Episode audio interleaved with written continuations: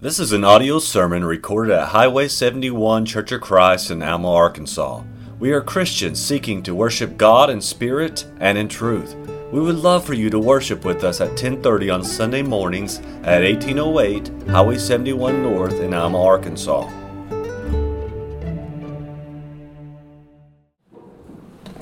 Good morning. I uh, got up early Saturday. I've been uh, preparing and working on these notes for a while, and unfortunately, Wednesday night, I already told Brian about this. I, uh, I wasn't able to be here Wednesday, but I wanted to hear his lesson. So I set aside some time Wednesday or Saturday morning uh, while I was going over my notes and kind of timing out, and I got to listen to his sermon. And let's just say we're thinking a whole lot alike. So I, I had a birthday party to go to Saturday, my granddaughter's first birthday. I knew, at least with my feeble old mind, I couldn't prepare another sermon that quickly and piece it together. So, uh, with that in mind, you'll just have to bear with me. Some of this is overlap with what you heard Wednesday. Uh, some of it's from my perspective. There's going to be some different stuff, but uh, there's going to be a whole lot of uh, possibly repeat thought process. So I guess great minds think alike. I think uh, a lot of God placing things on our heart in this congregation. There have been many, many times where um, out of the blue we all kind of think about the same thing at the same time. So this is one of those times. Um, hopefully it won't be too much repeat. We're going to open up uh, with a thought in Ephesians, the fourth chapter, in the 29th verse. That verse says, Let no corrupt communication proceed out of your mouth, but that which is what? Good to the use of edifying, that it may minister to the grace unto the hearers. Now, then, this King James translation, uh, the Greek, Greek word sapros was used here um, for corrupt. And what that means basically is that which is rotting and putrid and it smells like rotting flesh.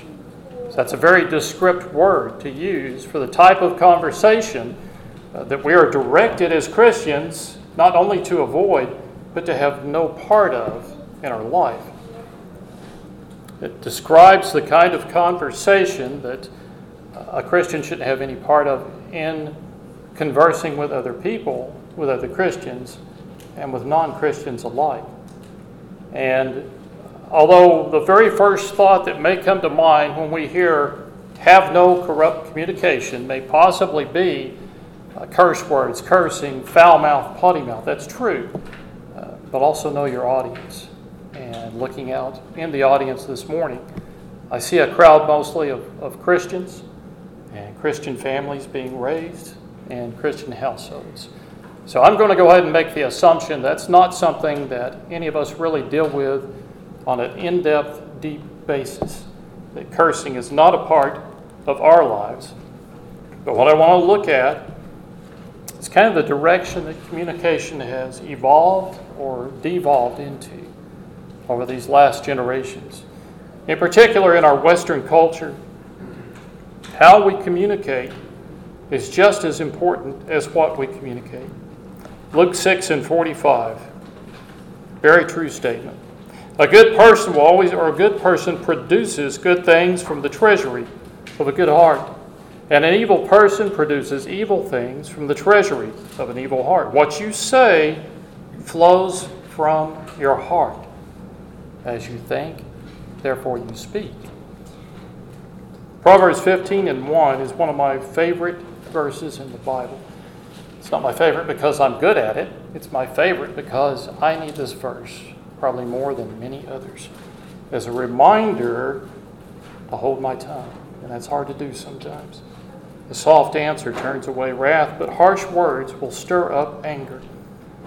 There's been a complete escalation in this nation of harsh, rude communication, such that non Christians and Christians alike resort to very aggressive name calling And it has become an acceptable way to disagree, especially and in particularly in the digital world, online.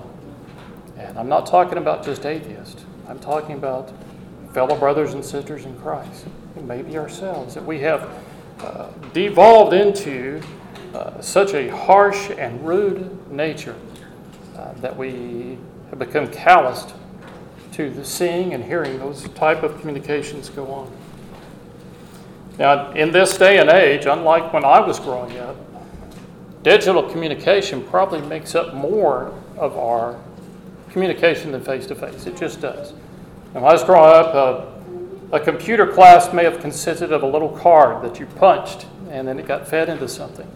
And that was kind of your data entry. There was no online, there was no social media. And so some of us older folks have slowly gotten used to maybe adapted to uh, visiting, communicating, and distributing things online as opposed to face to face. And in the process, there's kind of a culture shock that transpires from time to time. Uh, we all grew up, perhaps those of us a little older, a, at an age where uh, people weren't rude, they were pretty much kind to each other. And so when you start to uh, develop an online communication and, and develop into social media. My wife's mother, I think she's close to 80, she goes online, she has uh, Facebook. So these are things that we kind of get used to, but what I can't get used to is how we have kind of devolved and how we comment when we're not face to face, when we don't make eye contact. We don't see somebody, so all we see is text on a screen or on our phone. And it allows us to fall into a trap. And that trap is very dangerous because communication is communication. Doesn't matter if it comes out of your mouth, doesn't matter if it's smoke, it doesn't matter if it's sign language. If you communicate in a digital world, you're still communicating and upholding standards as a Christian. Case in point some of this will be old news to some of you, and I know some of you avoid social media altogether because of these things. And I understand that, I get that. Social media, online communication, all of these things are imperative to some businesses. They have to do that. There are some people whose business it is to answer comments for a business. And they have to deal with some nasty, snotty things. And they have to do it with composure, with poise, and by holding their tongue, not answering the way they want to, but the way they're directed to. But not everybody follows that. I realized there was all kinds of groups that you could join that had interests similar to yours, where collectively people could join together and talk about things that had interest to them. So, man, I started joining all kinds of stuff. Those groups about backpacking, camping, kayaking, hiking, Arkansas campsites, campsites that are now available. So I joined all these things, and occasionally when I had time, I would look at the comments. That was an eye opener. Case in point one of those groups I joined was a backpacking site. And in this group, there are people from different walks of life, different age groups, those that uh, choose to simply carry just a few things like a hatchet, those of us that carry whatever we want to those who are older, those who've been doing this for a long time, those that believe that you have to have all the modern technology stuck in your backpack with you wherever you go. Man, they got laptops, they got tablets, they've got a panel hanging off their back that solar charges, all those things. That's okay, you do you. So a question had come up, a comment made by somebody which was innocent. And it's somebody who was a novice who wanted to get into backpacking very simple question, one that happens on that site a lot. All right, newbie here. I want to get into backpacking. It sounds fantastic. What gear do I need? And I don't want to break the bank. How simple can that be, right? There's no way that could head south, but it did real fast. So somebody comes online, and I'm looking at the comments as they're happening. It started in with you need all the latest GPS, this technology, you need all this, that. You need a feathered French sleeping bag, it's 800 on up. They had about three or four thousand dollars listed here, the things they absolutely would have to have. Well, some of the older guys, you know, kind of commented, you don't really need all that. Here's what you, you know, some basic things that you could use. And what was the comment back? Well, real quick. Okay, boomer. I've got accustomed to that comment too. So I'm in that age group. I'm a baby boomer. So, okay, boomer. Started the whole thing rolling. And from that point, it just got ugly real fast. It's, okay, millennial, here's your trophy. And from there, it was back and forth. and before you knew it, there were others joining in. And the fight uh, got pretty nasty. And there was curse words used. It was kind of communication that you would never have expected. Or something that basic and that simple. We were talking about backpacking equipment. But the mindset because you're not saying it face to face with somebody. You can say whatever comes to your mind. And being rude seems to be a part of that. There's actually a term for that. And it has become such a problem, not just in this country, but worldwide. Psychologists are having a hard time uh, dealing with people who are trying to fix this issue that they deal with. It's called online disinhibition. What is that? Interactions online that do not fit the self that we represent in person, aided by anonym, anonymity, inhibitions to civility are lowered dramatically. People become bullies with bullhorns. Now, I don't read psychology today, uh, but here's a quote from an author, Danny Wallace explanation of why we are less inhibited online. The latest research shows that is, the lack of eye contact allows us to be particularly rude to people because we dehumanize those whom we do not see. Dave Myers, author of Are You Rude? Rudeness is a form of communication that damages relationships, and yet it is becoming so habitual in this country we don't even notice we're doing it. Social norms online cease to exist. Now, if you spend any time online, you know exactly what I'm talking about. There's certain times that if you see comments going on, you just kind of exit and leave it because it's going to go bad real quick. But something I also noticed, because I am friends online with fellow Christians, is fellow Christians. I mean, they use their name, and they make comments, I know, I know for a fact they wouldn't make face to face. These are sweet, dear people I love with all my heart. And I see them making some comments online that start off with, well, you know what, you're an idiot. You know, we don't let our kids talk that way. We don't talk that way when we're viewing somebody face to face, sitting down talking. So, why would we ever communicate in that way online? We are what we are, and it needs to be the same face to face. No, whatever means we have of communication. But unfortunately, that doesn't seem to be the norm. What happens is we wind up competing for one upmanship. And so one insult is called, followed by another. Proverbs 21 and 23. Whoso keepeth his mouth and his tongue keepeth his soul from troubles.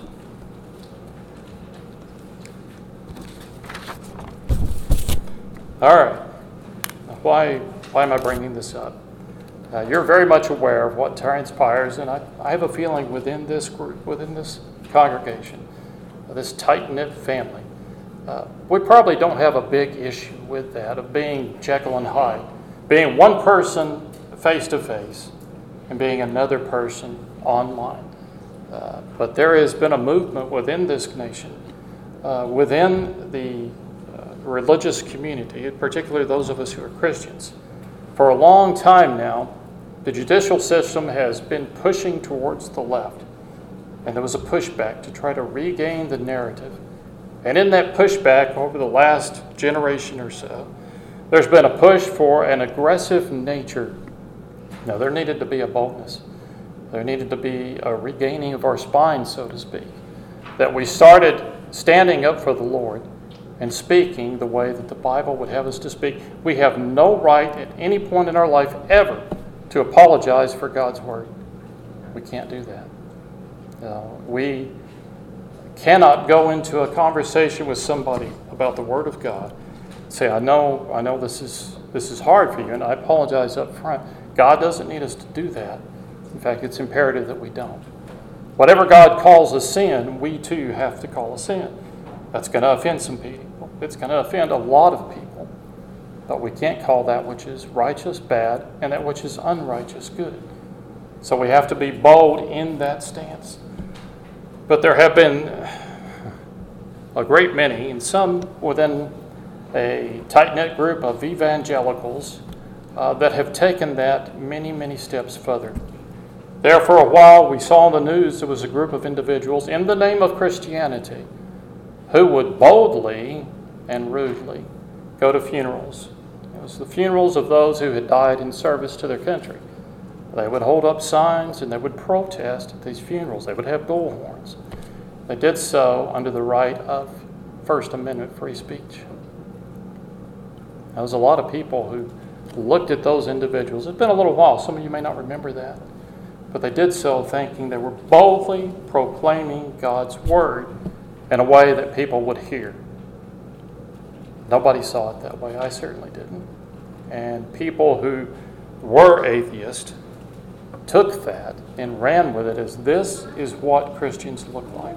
It only takes a few bad apples to give everybody a bad viewpoint of what Christianity looks like.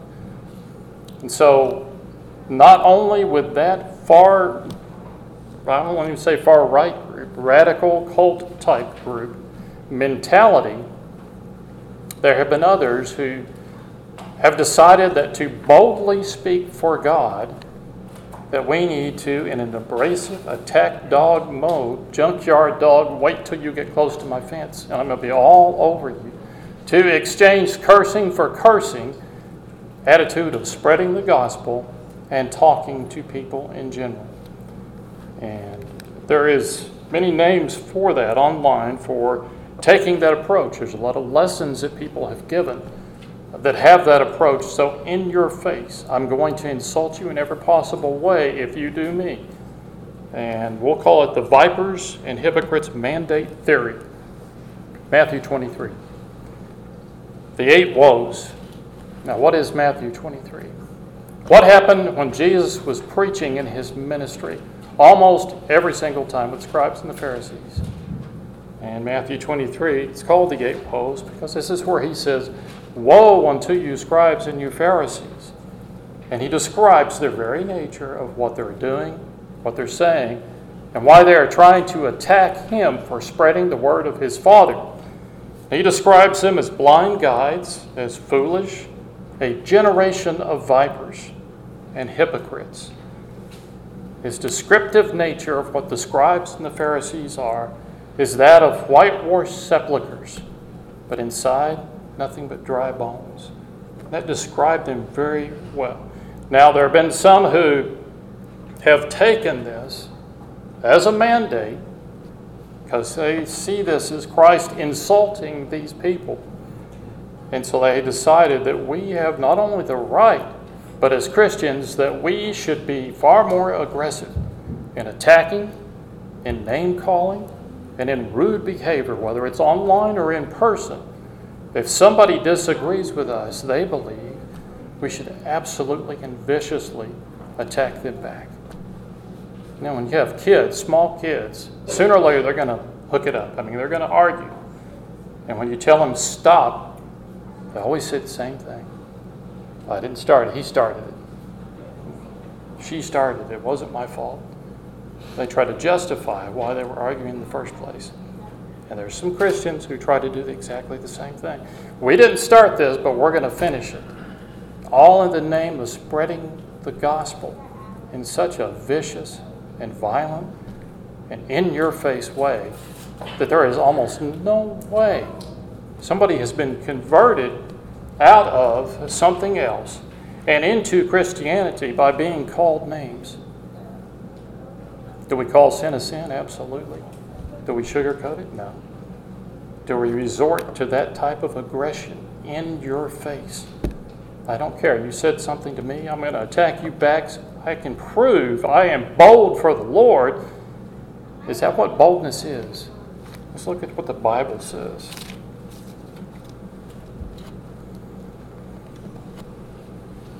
Ephesians 6 and 19. I pray for me too. I ask God to give me the right words so that I can boldly explain what? God's mysterious plan. That the good news is for Jews and Gentiles alike. And Paul asked the Ephesians to pray for him. He didn't ask him to pray for him that he could boldly insult everybody in the process of spreading the good news. He asked that he could be bold in his ability to deliver what? The right words in the right way at the right time. Is the right words in the right way and the right time in your face yelling back at you because you started it? I don't think so. I don't see that in the scriptures. In fact, I see completely the opposite. These groups who have pushed this line of thinking and has made it into Main Street Christianity to some degree believe that meekness is something that is weakness. Meekness on one end of the spectrum, boldness on the other end of the spectrum, and that they somehow clash and cannot get along. But the Bible doesn't say that, does it? The Bible says to speak in the spirit of meekness. The Bible says to be bold. Those two have to go hand in hand together, joined together, the same way that still is tempered. If still's not tempered, it will not last. Meekness and boldness together is what it requires for Christians. And that doesn't mean popping off the first thing that comes to your mouth and then saying, You didn't start it, so you're just being bold for the Lord. That's not boldness, that's brashness, that's rudeness, and it will not accomplish what God wants us to do. Those type of teachings, and they are prevalent, expect a cursing for a cursing, period. And what does that mean? Luke 6 and 8. Did it say, somebody curses you, you curse them back to be bold for the Lord? Of course not. It says to bless those that curse you. A blessing for a cursing. Is that easy? No. it's not. No. I hear, okay, boomer, the first thing that comes to mind is not, I'm going to bless you. You have a blessed day. No. Not the first thing that comes to mind. but that's what the Bible says to do. Bless those that curse you. Not only that, but you pray for those that despitefully use you and persecute you. They're going to persecute you for Christ's sake. He was persecuted long before us, and in ways that we are not. We can take it. We have the fortitude. We can take it. We may not think we can, but we can. So the instinct to fight back immediately in such a harsh way is not what God wants for us. So whether we're online or in person, we have to speak with grace. We have to speak with mercy, not contempt, not hatred. Blessings for cursings. Pray for those that despitefully use you. Easy? Nope. Not easy at all, but it's expected. First Thessalonians 5 and 15. See that no one, no one pays back evil for evil. Always try to do good to each other and to who? All people. Even atheists? Even atheists. Matthew, the fifth chapter. Pray for your enemies. Now, these are concepts that are not foreign to anyone who's ever studied the Bible, ever. But yet they are so difficult because we have devolved a little bit as a human population how we interact and talk to each other. If we get so accustomed to talking online in a certain way that it bleeds over into our other life, then we just become a totally different person altogether than what God wants us to. God wants boldness, but He does not want that kind of brashness and hatred and bigotry. Those people that we detest to talk to because they don't believe in God. And there are forums online for people who are Christians to talk openly with those who are atheists. And the first thing the atheists typically do is start picking apart your faith.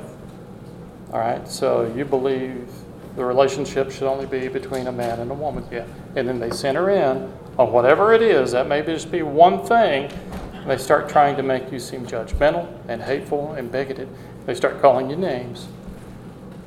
And some of those sites, the Christians have gotten just as hateful and bigoted and mean. And the name callings resort to things that I would never expect to come out of a Christian's mouth. And for the most part, they wouldn't, because face to face, people are different. So whether we're online, whether we're talking to somebody at our coffee table, we can't be two different people. And we can't fall into that trap of letting ourselves fight back in a way that God doesn't want us to. You know, all of these things, everything I brought up, and if you did not get a chance to hear Brian's lesson, I highly recommend go online. We have an online presence. You can go listen to lessons that you miss. I did an awesome job, and I touched on some of those. I know that you did too, but um, please go and listen to that lesson. There's a litmus test, one verse. How do I know if my conversations are righteous? How do I know if what I'm saying is in the right way? Well, here's how we know. It all boils down to this 1 Corinthians 10 31. Whatever you do, whatever you do, do it all for the glory of God. Is your conversation representing the glory of God? Does it represent what God expects out of you? If the answer is no, then we need to change how we talk. And change how we communicate with each other, whether that's by email, by text, or commenting online. If it doesn't bring glory to God, there's a problem. I know these are things that are not new. Uh, some of these things, because I am older, I'm just now kind of getting accustomed to, that you've probably been accustomed to for quite some time. I am one of those boomers. I'm uh, a little older and set in my ways, and so uh, it's easy to get your feelings hurt a bit when people bash out at you in ways that. But it's easy because they only see a computer screen, they don't see your face. So we can't take it personal, and we cannot fight back the way that Satan wants us to. If it brings glory to God, then that's the way we need to talk. Our conversation needs to be chaste, it needs to be holy, and it needs to be kept that way no matter what the format we're speaking in.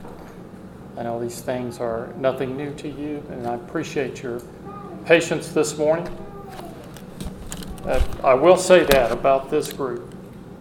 If you're a young speaker, an old speaker, a new speaker, this is the group to talk to because this particular group has so much grace and compassion.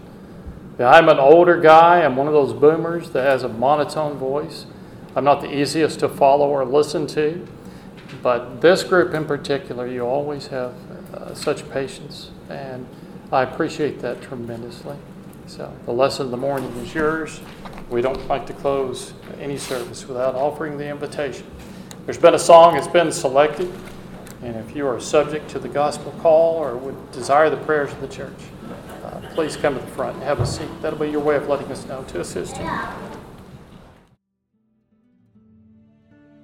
We hope you have enjoyed this message recorded at Highway 71 Church of Christ. If you have questions concerning this message or would like to set up a study, please call 479 647 2658. May God bless you.